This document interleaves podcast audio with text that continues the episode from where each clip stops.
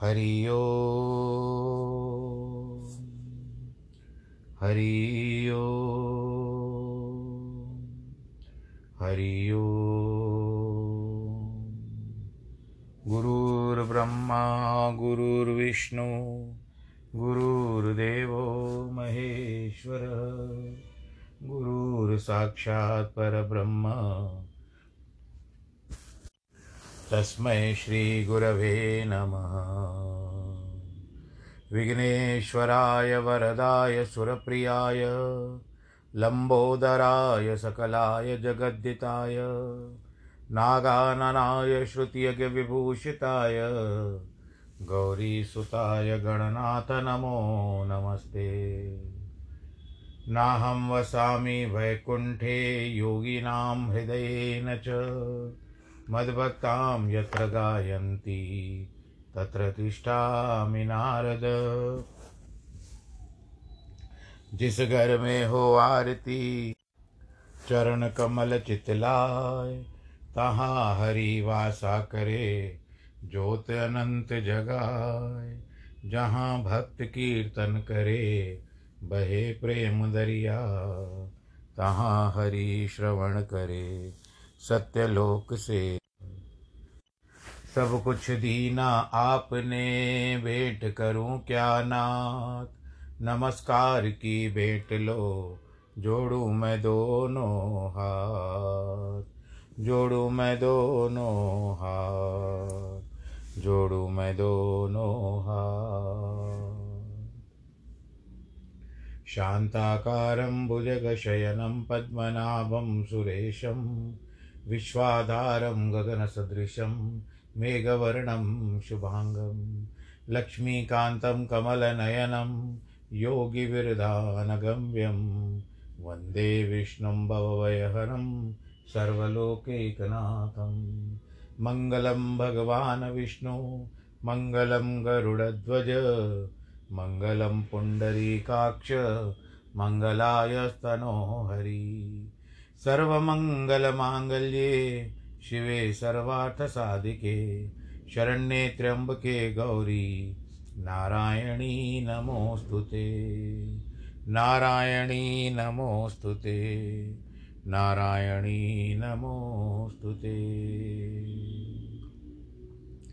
शान्ताकारं भुजगशयनं पद्मनाभं सुरेशं विश्वाधारं गगनसदृशं मेघवर्णं शुभाङ्गं लक्ष्मीकान्तं कमलनयनं योगिविरदानगम्यं वंदे विष्णुं भवभयहरं सर्वलोकैकनाथं मङ्गलं भगवान् विष्णु, मङ्गलं गरुडध्वज, मङ्गलं पुण्डरीकाक्ष मङ्गलायस्तनो हरि सर्वमङ्गलमाङ्गल्ये शिवे सर्वार्थसाधिके शरण्ये त्र्यम्बके गौरी, नारायणी नमोऽस्तु नारायणी नमोऽस्तु ते।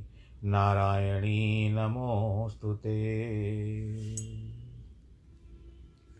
श्रीकृष्णगोविन्द हरे मुरारे, हे नाथ नारायण वासुदेव।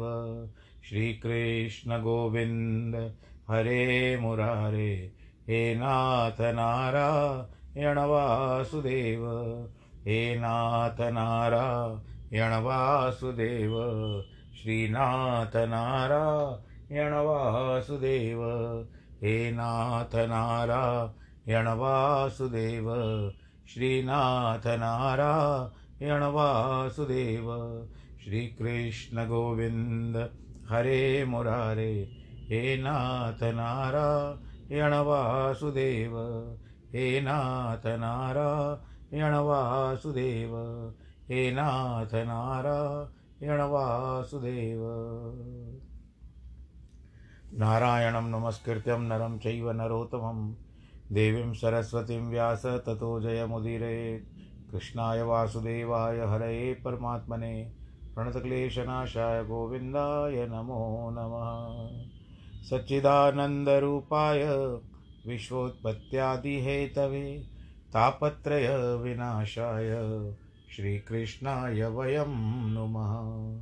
यं प्रव्रजन्तमनुपेतमपेतकृत्यं द्वैपायनो विरह कातर आजुआवह। पुत्रेति तन्मयतया तर्वो विनेदु तं सर्वभूतहृदयं मुनिमानतोऽस्मि। मुनिमानतोऽस्मि मुनिमानतोऽस्मि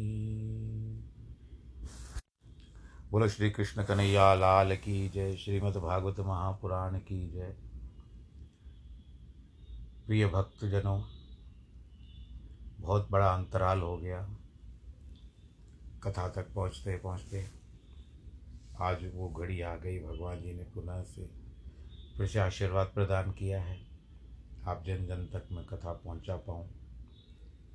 कारण यह क्या था कि नवरात्र की व्यवस्था बेंगलोर में हो गई और वहाँ पर बड़े अच्छा प्यार, आदर, मान बहुत अच्छा मिला। माता की भी कृपा हो, जगदम्बा माता की भी। नवरात्रि पूरी हो गई, फिर यहाँ आने के पश्चात ऐसे कुछ कारण हो गए कि जिसके कारण कथा तक नहीं पहुँच पा रहा था। पर प्रयत्न करूँगा, नियमित रूप से। जिस तरह से भी संभव होगा, मैं प्रभु का, कथा का आनंद रस आप तक पहुँचाने पहुँचाने का प्रयत्न करूँगा। बस नारायण जी आपके ऊपर और मुझ पर भी दया करते रहे। बोलो, श्री कृष्ण कन्हैया, लाल की जय। अब क्या बात आती है कि हम इतने दिनों से जो कथा को अंतराल दे के बैठे हैं तो वहाँ की पूर्व कथा को शुरू से आरंभ करते हैं। अक्रूर जी को बुलाया था कि किस तरह से आप जाओ और क्या करना चाहिए तो केशी को भेजा गया। केशी तु कंस प्रहित प्रहित कुरेरमही महाहयो, निर्जरयन मनोजव। केशी शब्द का अर्थ आपको बताया जा चुका है कि खुर से पृथ्वी को क्षत विक्षित करता हुआ ब्रज में पहुँचा। उसके कंधे पर चित्राए बालों के फहराने से विमान गिर पड़े। इतना ऊँचा कद था उसका। वो परमात्मा पापात्मा न होता, अधर्म न होता तो विमान पर चढ़े हुए लोगों को गिराने का काम क्यों करता? अपनी हेषा से सबको भयभीत करता था। भय दान करना भी तो पाप का ही काम है। असुर भाव क्रांत केशी ने सारे गोकुल को त्रस्त कर दिया। वह अपने वेग से बादलों को इधर उधर दौड़ाता हुआ सिंह के समान गर्जना करने लगा। जब उसने सामने भग, सामने भगवान आए तो उसने उनके ऊपर पीछे से पाँवों से आक्रमण किया। इसी अवज्ञा के समय भगवान ने उसको पकड़ लिया, उसको सौ धनुष की दूरी पर फेंक दिया। जब वह होश में आया तो फिर भगवान से टूट पड़ा। भगवान ने मुस्कुराते हुए मुँह में उसके बाँह उछेड़ दी। बस उसका सारा असुरापन, असुरपन्ना जो था, वो जाता रहा। जब भगवान का कोई अंग किसी के शरीर के भीतर चला जाए तो फिर वो असुत्र, असुरत्व किस प्रकार का हो सकता है? आप सुन चुके हैं कि भगवान ने पूतना को भी होठों से ही चाट लिया था। शकटाक्षर को पाँव से उलट दिया था। तृणावर्त के गले में हाथ डाल दिया था और उनका उद्धार कर लिया। यहाँ गोकुल में तो अस्त्र शस्त्र का प्रयोग होता ही नहीं था। अस्त्र शस्त्र तो बाहर लड़ाई के लिए लगा रखा हो। भगवान ने किसी को भी अस्त्र शस्त्र से नहीं मारा है। हमने, हमारे भगवान श्री कृष्ण के हाथ में संपूर्ण विश्व सृष्टि के क्षत्रियत्व का बीज बैठा हुआ है। इसीलिए जब उन्होंने केशी के मुँह में मुस्कुराते हुए हाथ डाल दिया, तब उसको ऐसा प्रतीत हुआ केशी को कि कोई मेरा जैसे ना अजगर चला गया हो मुँह में, कोई बड़ा सर्प प्रविष्ट कर गया हो। भगवान हाथ केशी को, भगवान का हाथ केशी को गरम गरम लोहे के समान लगा। वह उसके मुँह में बढ़ता ही जा रहा था। जैसे कोई रोग उपेक्षा करने पर भी बढ़ जाता है उसके दांत तक टूट गए। प्राण वायु सांस नहीं ले पा रहा था। ऐसे बताते हैं कि धर्माचरण शास्त्र में और समाधि में जब आसुर भाव का आक्रमण होता है तो वह प्रीत विपरीत फल देता है। उसको ठीक करने का उपाय यही है कि यहाँ भगवान अनुप्रवेश करना चाहिए। भगवान बिना भगवत भगवत के किसी कल्याण नहीं होता है। तो भगवत भाव रखना आवश्यक है। वायु के रुकना, रुकने पर केशी का शरीर फट गया। देवता लोग भगवान के ऊपर पुष्पों की वर्षा करने लगे, किंतु भगवान को उसके मरने पर कोई विस्मय नहीं हुआ, क्योंकि बिना प्रयत्न से ही शत्रु की मृत्यु हो गई थी। इसी बीच फिर कंस को समझा बुझाकर देव ऋषि नारद कृष्ण के पास आए। वे चाहते हैं कि कंस की क्रूरता कितनी अधिक, जितनी अधिक बढ़ेगी, उतनी शीघ्रता से भगवान की कृपा सबके ऊपर बरसेगी। इसीलिए वे कंस को भी उत्तेजित कर आते हैं। और यहाँ आकर भगवान से मिलते हैं। नारद ने एकांत में अखिल कष्ट कर्मा भगवान की स्तुति आरंभ की कि वासुदेवा खिलात्मा सात्वताम प्रवर प्रभो। हे वासुदेव, हे अखिल वास हे यदुवंश शिरोमणे, आप तो सबके आत्मा है। जैसे लकड़ी में अग्नि का निवास है, वैसे आप भी सब में छिपे रहते हैं। आप अपने आप ही रहकर अपने संकल्प से ही सृष्टि स्थिति प्रलय करते हैं। सेतु नाम रक्षणाय च, आप धर्म मर्यादा, धर्म की सेतु की रक्षा के लिए अवतार धारण कर चुके हो। आपने खेल खेल में वेदार्थ का तिरस्कार करने वाली हयाकृति का नाश कर दिया। यस्य हेषितम शस्त्रस्ता से जनंत से निमिषाधिवन। उनकी हिनहिनाट सुनते ही देवता लोग स्वर्ग छोड़ करके भाग गए। है गरीब के पास समय की बात है ये। जब भगवान जी ने हैग्रीव अवतार धारण किया था। अब अधिक दिनों की बात नहीं रही। आप परसों के दिन ही कंस चांडू और मुष्टिक आदि को मार डालेंगे। उसके बाद बड़ी बड़ी लीला करेंगे। शाल यवन, मुर और नरक। इनको भी आप मारेंगे।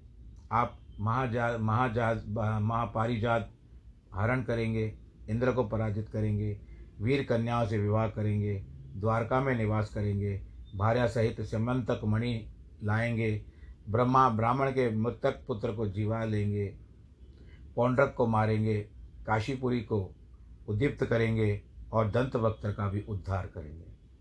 आप यज्ञ में चैद, शिशुपाल का वध करेंगे तथा और भी ऐसे बड़े बड़े कर्म करेंगे। चैद इसके लिए कहा गया है क्योंकि शिशुपाल चेरी देश का राजा था। जिनका कवि लोग गान करते हैं, आप काल रूप अधर्म का नाश करने के लिए अवतीर्ण हुए हैं। आप पृथ्वी का भार दूर करने के लिए आए हैं। भगवान जी, आपको हमारा नमस्कार है। बोलो कृष्ण कन्हैया, लाल की जय। धर्म की रक्षा में आपकी रुचि है। आप अर्जुन को रथी बना देंगे, स्वयं सारथी बनेंगे और उसकी आज्ञा का पालन करेंगे।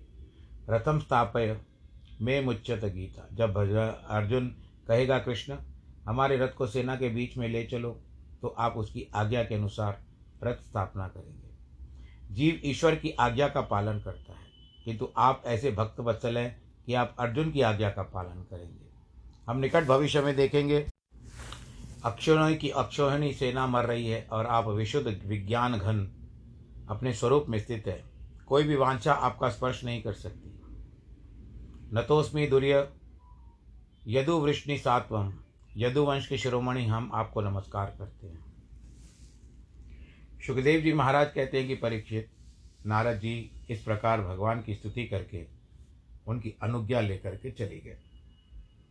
इधर भगवान श्री कृष्ण को, केशी को, भगवान श्री कृष्ण ने, केशी को मारकर नित्य तरह, नित्य प्रति जिस तरह से गायों को चराने के लिए वन में लग, चलने जाने लगे, यही नहीं कि उन्होंने वृखवासुर को मार दिया, केशी को मार दिया, गोवर्धन उठा लिया, वरुण इंद्र आदि के सामने प्रकट कर दिया, हम साक्षात परब्रह्म परमात्मा हैं तो उनके जीवन में परिवर्तन हो गया। उनका तो सही सहज जीव रहा बड़पन का कोई ख्याल नहीं हुआ। गोचारण में किसी प्रकार की त्रुटि नहीं आई। पशुपालय पाले प्रीते वज्र सुखावह। ब्रज में ग्वाल बाल भी प्रसन्न और स्वयं भगवान भी आनंद में भरे हैं। वहाँ आनंद की आनंद से क्रीड़ा हो रही है।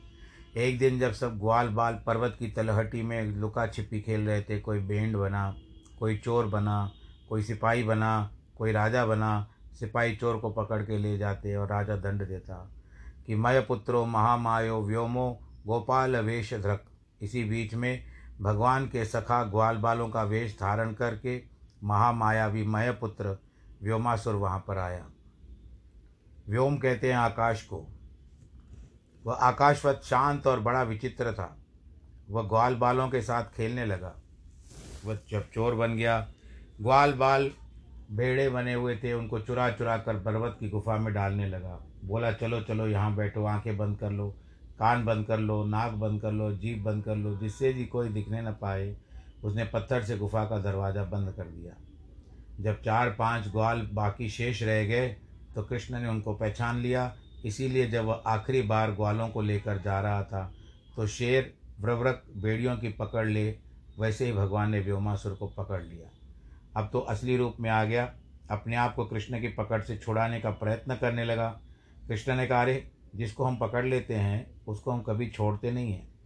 हमने पूतना को नहीं छोड़ा, शकटासुर को नहीं छोड़ा, त्रिनावर्त को नहीं छोड़ा। छोड़ने की पद्धति तो हमारी है नहीं। अगर हम भी आपको ऐसे कहते हैं कि हम भी यही सोचें ये तो दैत्य भाव हैं, दैत्यों को भी भगवान जी नहीं छोड़ते तो हमको क्यों? हम भी पकड़ लेना, हमको भी पकड़ लीजिए भगवान आप। तो छोड़ते नहीं हैं, एक बार खाली आप, हम जाएँ, भाई हम आपकी शरण में बस हो गया। भगवान तुरंत दोनों अथा हाथों से निग्रह करके उसको धरती पे पटक दिया और उसमें एक एक अंग को घायल करके पशु की बांधी गला गोट कर मार डाला। बोलो, कृष्ण कन्हैया, लाल की जय। श्री कृष्ण ने गुहा पिदान के निर्भेद करके ग्वालों को व्योमासुर से बेहोश कर दिया था, उनको निकाल दिया। जो दरवाज़ा बंद कर दिया था, उसको तोड़ दिया भगवान जी ने। देखो, साधारण लोगों को यह पता नहीं होता कि बेहोशी क्या होती है, समाधि क्या होती है। वहाँ तो स्थिति थी वह असुरक्रांत थी।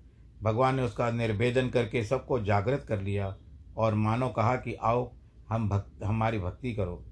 हमारे सखा बनो, हमारे साथ नाचो, गाओ, खेलो तुम शून्य में कहाँ जा रहे हो? जड़ता में क्यों डूब रहे हो? लो हमारी स्तुति करो। मुझमें अपना मन लगाओ और गोकुल में चलो। बोलो, कृष्ण कन्हैया लाल की जय। भगवान सुखदेव श्री महाराजा सुखदेव जी महाराज कहते हैं परीक्षित अक्रूर जी कंस से मिलने के बाद उस रात को मथुरा में ही रह गए। वह महामती हैं, बड़े बुद्धिमान हैं। यदि कंस की अवज्ञा करके कहते कि हम कृष्ण को लेने नहीं जाएँगे तो उनको भी मारता या जेल खाने में डाल देता। इसीलिए वे रात भर चुपचाप तो रहे। दूसरे दिन रथ पर सवार होकर नंद बाबा के गोकुल की ओर चल पड़े। महामाया अक्रूर जी के मार्ग में ही कमल नयन श्री कृष्ण में पराभक्ति को प्राप्त हो गए। और वे मन में मन में सोचने लगे कि मया चरितम भद्रम किम तप्तम परम तपह मैंने ऐसे कौन सी श्रेष्ठ तपस्या की है?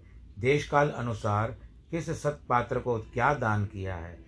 आज मुझको भगवान का दर्शन होगा। भगवान का दर्शन तो समस्त धर्मों का धर्म कर्मों का फल है। मैं तो समझता हूँ जैसे शूद्र जन्म के लिए वेद दुर्लभ है, वैसे ही मेरे शरीर के विषय के लिए उत्तम श्लोक का दर्शन अत्यंत दुर्लभ है।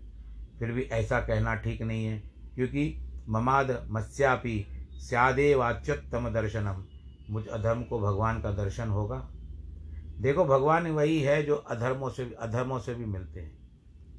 जब भगवान बड़े बड़े लोगों को छांट छांट कर मिलने लगेगा तो भगवान थोड़े ही लोगों को रह कर थोड़ों को, थोड़ों का ही रह जाता है। इसीलिए गोस्वामी तुलसीदास जी ने कहा कि केवट मीत कहे सुख मानत, बानर बंधु बढ़ाई जो लोग तत्व ज्ञान को नहीं प्राप्त कर सकते, समाधि नहीं लगा सकते, निरंतर भजन नहीं कर सकते, उनके कल्याण के लिए विशेषकर भगवान का अवतार होता है। इसीलिए अक्रूर जी सोचते हैं कि मेरे शरीर के अधम को भी भगवान श्री कृष्ण ज़रूर मिलेंगे। इसमें निराश होने की बात नहीं है। श्री रामानुजाचार्य ने, महाराज जी ने कहा कि अपने उद्देश्य को कभी दुर्लभ मत समझो। ईश्वर हमको कैसे मिलेगा? यह उद्देश्य दुर्बलत्व अपने चित्त में कभी मत आने देना और अपने दोष के अनुसंधान में न लगाकर भगवत गुणानुसंधान में लगाना, उनके सौंदर्य, माधुर्य, औदार्य और वात्सल्य का अनुसंधान अनुसंधान करना तथा ध्यान रखना कि साधन, ध्यान दोनों वही है। भक्त ऐसा ही होना चाहिए। हम किस तरह से उसको, भगवान जी को अपने हृदय में उतार सकते हैं, किस भाव से हम जा सकते हैं, हमको सोचना चाहिए। यदि कोई आपको बहुत बड़ा वशिष्ठ, विशिष्ट व्यक्ति मिल जाए और आपकी उसके साथ अनुबंध हो, समय मिले आपको तो कितना विचार करोगे कि मुझे कैसे समय दिया? अब मैं आपको अपने बेंगलोर की बात बताता हूँ। कुछ कारणवश मुझसे संपर्क किया गया कि आप बेंगलोर में आकर के नवरात्रि का पाठ करिए, पूजा करिए, हम आपको निमंत्रण देते हैं। तो मैंने उनको कहा, देखो, मैंने तो माता को पहले पहले माता जगदम्बा को धन्यवाद दिया कि इतने सारे ब्राह्मणों के बाद भी उन्होंने मुझे जैसे व्यक्ति को जो हैदराबाद में रहता है, मुझ जैसा ब्राह्मण मुझ पर अनुकंपा हो गई। तो बस यही होता है। ऐसे नहीं कि मैं इसमें मेरी बड़ाई है। ये तो है कि माता ने मुझ पर अनुकंपा की है। मुझे ध्यान दिया है कि तुम आओ, मेरे पास आओ तो मैं बस भगवान की दया हो गई, माता की कृपा हो गई और मैं बहुत अच्छी तरह से करके आया। माता जी का आशीर्वाद प्राप्त करके आया। अक्रूर जी के मन में अच्युत के दर्शन करने की आशा प्रबल हुई। अच्युत कहते हैं भगवान नारायण जी को, क्योंकि भगवान जी की जो है च्युत नहीं होती, यानी स्थान जो होता है, वहाँ पर खाली कभी वैकुंठ खाली नहीं होता। वो पदवी सदैव रहती है। बोले कि ज़रूर दर्शन होगा। मुझमें जो सामर्थ्य है तो क्या हुआ? काल नदी भी तो अब कभी कभी बहकर गंतव्य की तक पहुँच देती, पहुँचा देती आज हमारे सारे अमंगल नष्ट हो गए। हमारा जन्म सफल हो गया। यन मन्य भगवतो योगी ध्येया अंक की अंगाक्री पंकजम। आज मैं भगवान के उन चरण कमलों को उनका प्रत्यक्ष दर्शन करके नमस्कार करूँगा, जिनका बड़े बड़े योगी लोग केवल ध्यान करते हैं, जो योगी ध्येय हैं कंस के मेरे ऊपर। बड़ी कंस ने मेरे ऊपर बड़ी कृपा की है। मुझे भगवान के पास भेज रहा है, जिनके नमक नखमंडल की कांति से बड़े बड़े महात्मा तर जाते हैं। आज मुझे उनका दर्शन प्राप्त होगा, यानी भगवान का नखमंडल जो नाखून है, उनमें जो भी कांति है, वो चमक। ब्रह्मा, शंकर आदि देवता और श्री देवी जिनके चरणों की उपासना करते हैं, उन चरणों में देखूँगा कि किस प्रकार वे गोचारण गोचारण के लिए वन में जाते हैं, कैसे उनके, उनमें गोपियों के वक्षस्थल का कुमकुम लगा हुआ है। आज मैं देखूँगा कि सुकोपा सुकोपा सुखपो सुखपोल नासिका वाला सुकपोल नासिका वाला मुकुंद का मुखारविंद, जिसमें मुस्कान है प्रेम भरी चितवन है, जिस पर गुंगर, गुंगराले बाल लटक रहे हैं। आज मैं उन भगवान का दर्शन करूँगा, जिनकी आँखें लाल कमल के सदृश है। अरुण कंजलोचनम देखो, आज मुझे शुभ शकुन हो रहे हैं। भगवान पृथ्वी का भार उतारने के लिए आए हैं। आज वे मुझको अपने हृदय से लगा लेंगे। मुझे मेरी आँखों का फल मिल जाएगा। भगवान में अंश का, अहम का लेश मात्र भी भाव नहीं है। है ही नहीं। बिल्कुल वे सत असत दोनों के दृष्टा हैं। उनके तेज से अर्थात ज्ञान अज्ञान जन भ्रम नष्ट हो जाता है। उनके ईक्षण से सृष्टि की सारी रचना हुई है। उनका दर्शन हमारे हृदय में होता है। उनके नाम, गुण, कर्म का वर्णन करने से सारे पाप नष्ट हो जाते हैं। मनुष्य शुभ प्राप्त करके जगत की पवित्र करते हैं। भगवान गुणानुवाद के बिना यह वाणी मुर्दे की शोभा बढ़ाने वाली है। जिन भगवान के गुणगान का इतना महात्म्य है, वही प्रभु यदवंश में प्रकट हुए हैं। हम लोगों का यश बढ़ा रहे हैं, देवता लोग भी उनका गान कर रहे हैं। निसंदेह मैं उन भगवान का दर्शन करूँगा, जो महापुरुषों के आश्रय हैं। गुरु हैं त्रैलोक्य कांत हैं। असल में नेत्रवानों के लिए दृष्टि दृष्टिमान प्राणियों के लिए भगवान के अंग महोत्सव रूप हैं। यदि महावाक्य जन वृत्ति से एकद्य बोध हो जाए, अविद्या की निवृत्ति हो जाए, एकाग्रता से समाधि लग जाए तो सब ठीक है। मन भी पवित्र हो गया, वृत्ति भी पवित्र हो गई, केवल पवित्र परमार्थ का तत्व रह गया, केवल, लेकिन व्यवहार में उसको भी आँखें मिली है। उसने जब तक भगवान का दर्शन नहीं किया तो वह क्या आँखें संसार के रूप को देखने के लिए प्रकट हुई है? नहीं। हमारी आँखें अगर प्रभु का दर्शन नहीं हुआ तो आँखें पत्थर की है। आँखों की तो सफलता ही इसमें है कि उसमें परमात्मा का दर्शन हो। वो परमार्थ को क्या, जो केवल सोचने भर के लिए, परमार्थ तो वो है कि जिसके हम नाक से सूंघ सके जीप से चाट सके, आँखों से देख सके, त्वचा से छू सके, कानों से सुन सके, जिसमें हमारा व्यवहार ओत प्रोत हो जाए उसका नाम परमार्थ होता है। परमार्थ के सिवा जो बहुत आलतू फालतू चीज़ें दिखाई देती है, उनके भेद भ्रम को मिटाने के लिए सब कोशिश करनी पड़ती है। अक्रूर जी कहते हैं, आज मैं ज़रूर परमात्मा का दर्शन करूँगा। रूप ददादम त्रिय इप्स तास्पदम जिसके रूप को देखने के लिए लक्ष्मी जी व्याकुल रहती है। उसको आज मैं देखूँगा कि आज का प्रातः काल बड़ा ही शुभ है, जिसमें मैं भगवान के दर्शन करूँगा। उनके देखते ही जट रथ से उतर जाऊँगा, उनके चरणों में गिरूँगा और अपना हस्तकमल वो मेरे सर पर रख देंगे। भगवान संसार के भयभीत प्राणियों को अभयदान देते हैं। शरशैणी प्राणियों को अभयदान करने के लिए अवतरित होते हैं। उनकी पूजा करके इंद्र और बलि भी सर्वोपरि हो गए। भगवान ने जिस हाथों में, जिन हाथों में गोपियों का श्रम श्वेत को पहुँचा था, पसीना पहुँचा था, उन्हीं हाथों से वे मेरे, उन्हीं हाथों को मेरे सिर पर रखेंगे। यद्यपि मैं कंस का भेजा हुआ हूँ, फिर भी भगवान जी मुझे शत्रु नहीं समझेंगे, क्योंकि वे क्षेत्रज्ञ रूप से सबके हृदय में बैठे हुए हैं। अपनी निर्मल दृष्टि से सबको देखते हैं। जब मैं उनको चरणों में गिरूँगा तो हाथ जोड़ करके उनके साथ सामने खड़ा हो जाऊँगा। वे मुस्कुरा कर प्रेम की भीगी दृष्टि से मुझको देखेंगे। उस समय मेरी शंकाएँ निवृत्त हो जाएगी और मेरे सारे पाप ताप नष्ट हो जाएँगे। उस समय मैं एक अलग आनंद का आधार बन जाऊँगा जब वे मुझको अपने हृदय से लगाएँगे, कहेंगे, अरे, आप तो हमारे जाति के हो। हमारे सिवाय और उसको कोई देवता नहीं है। जब भगवान अपनी लंबी लंबी बाहों में बाँध कर मुझे अपने हृदय से लगाएँगे, तब मेरा आत्म, मेरी आत्मा पवित्र हो जाएगी। मेरे सारे कर्मात्मक बंधन जो होते हैं, वो ढीले हो जाएँगे जब मुझे भगवान का अंग, संग मिल जाएगा। मैं सिर झुकाकर हाथ जोड़कर उनके सामने खड़ा हो जाऊँगा। वे मुझे अक्रूर चाचा जी कह करके संबोधित करेंगे और मेरा जन्म सफल हो जाएगा। बोल, कृष्ण कन्हैया, लाल की जय। जिसको भगवान आदर से प्राप्त नहीं हुआ, उसके जन्म को धिक्कार है। यद्यपि भगवान का कोई प्रिय, अप्रिय नहीं है, द्वेष उपेक्ष भी नहीं है, जिस प्रकार कोई कल्प वृक्ष के नीचे आ जाए, उसका आश्रय ग्रहण कर ले तो वह कल्प वृक्ष उसके मनोरथ को पूर्ण करता है। उसी प्रकार भगवान भी अपनी शरण में आए हुए लोगों की मनोरथ को पूर्ण करते हैं। जब मैं बलराम जी के सामने सिर झुकाऊँगा, तब वो मुस्कुरा कर मुझे हृदय से लगा देंगे। मेरे हाथ पकड़ लेंगे, घर ले जाएँगे, पूछेंगे, कंस हमारे भाई बंधुओं के कैसे आचरण कर रहा है? ये सब विचार करता जा रहा है अक्रूर। सुखदेव जी महाराज कहते हैं कि परीक्षित, यह अक्रूर मन, अक्रूर के मन की दशा है। इति संचयतन कृष्णम। वे अभी ब्रज में पहुँचे ही नहीं हैं। पहुँचने से पहले ही कितना सारा सोच लिया उन्होंने।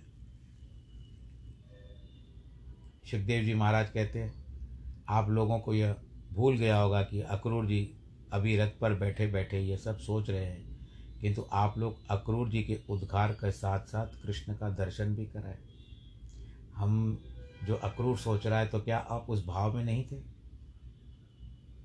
इसका नाम है भागवत।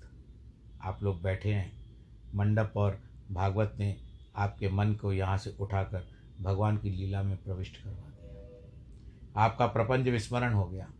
भगवान के चरणों की आपकी आसक्ति उदय हुई है।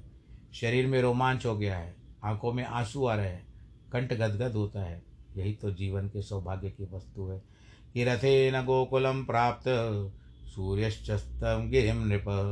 यद्यपि अक्रूर का रथ अक्रूर जी का रथ बड़ा तेज चलता था। कई एक एक को रथ हाँकने वाला हो तो वह भी तेज चले। यहाँ रथ में घोड़े ज़रूर जुते हैं, लेकिन जो रथ चलाने वाले हैं, वे मानो रथ में ही नहीं है। उनका मन तो पहले गोकुल में पहुँच गया है। एक माँ होती है, बहुत समय के बाद पुत्री से मिलने जाती है, या पुत्र से मिलने जाती है। तो पहले से ही कितना विचार करते हुए वो लगभग वहाँ तक पहुँच ही जाती है। तो गाड़ी भी, भी अभी छूटी नहीं है लेकिन इसका मन जो होता है एक माता का परिवार का माता पिता जब अपने बच्चों से मिलने जाते हैं या बच्चे बहुत समय के बाद अपने माता से पिता से मिलने आते हैं विदेश से आते हैं तो उनका मन पहले ही चला जाता है। अक्रूर जी ने नंदगांव में गोष्ठ में पहुंचकर भगवान के चरण चिन्ह देखे। तुरंत पहचान गए। वे जानते हैं कि भगवान के चरणार बिंदों में अब्ज और अव, यव आदि चिन्ह हैं, क्योंकि वे भक्तों का पालन पोषण करते हैं। भगवान के चरणों में अंकुश चिन्ह इसलिए है कि मनरूप हाथी को हाथी को वश में करते हैं। उनके चरण चिन्हों का दर्शन करके अक्रूर जी ऐसे आनंद वर्धित हुए कि उनका रोम रोम खड़ा हो गया और आँखों से आँसू बहने लगे। वे रथ से कूद पड़े, वहीं धूल में चरण चिन्हों में लोट पोट होते हुए कहने लगे, ओहो, ये हमारे प्रभु के चरणों की धूल है। देखो, मनुष्य के जीवन में कितना प्रयोजन है, इसी में सफलता है कि न दम्भ नहीं दिखाना चाहिए। और जिससे डरना नहीं चाहिए, शोक से ग्रस्त होकर करना चाहिए। अक्रूर जी ने जब से कंस का संदेश लेकर नंद गाँव में चले हैं, उन्होंने भगवान के चरण चिन्हों को देखा तो उनके बारे में दव्य शोक, भय छोड़कर श्रवण किया। उनकी जो अवस्था है, वो अपने आप को नहीं संभाल पा रहे हैं। बोलो, कृष्ण कन्हैया, लाल की जय। तो इस तरह से अभी अक्रूर जी मिलेंगे और आप सबसे हम भी दर्शन करेंगे भगवान जी के साथ अक्रूर को मिलाएँगे। पर आज समय ने जवाब दे दिया है और समय हो भी गया है। बस आप अपना ख्याल रखें और आज जिस तरह से समाचार है कि सौ करोड़ की संख्या हो गई है जिन्होंने अपनी वैक्सीनेशन लगवा ली है। बहुत बहुत बधाई हो इसी तरह भारतवर्ष तरक्की करेगा। आप सब भी सहयोग देते रहें और आप अपना ख्याल ज़रूर रखिएगा। और दूसरा जन्मदिन और बधाई जिनको वैवाहिक वर्षगांठ हो और जन्मदिन हो, उनको बहुत बहुत बधाई। ईश्वर आप सबको सुरक्षित रखे। नमो नारायण।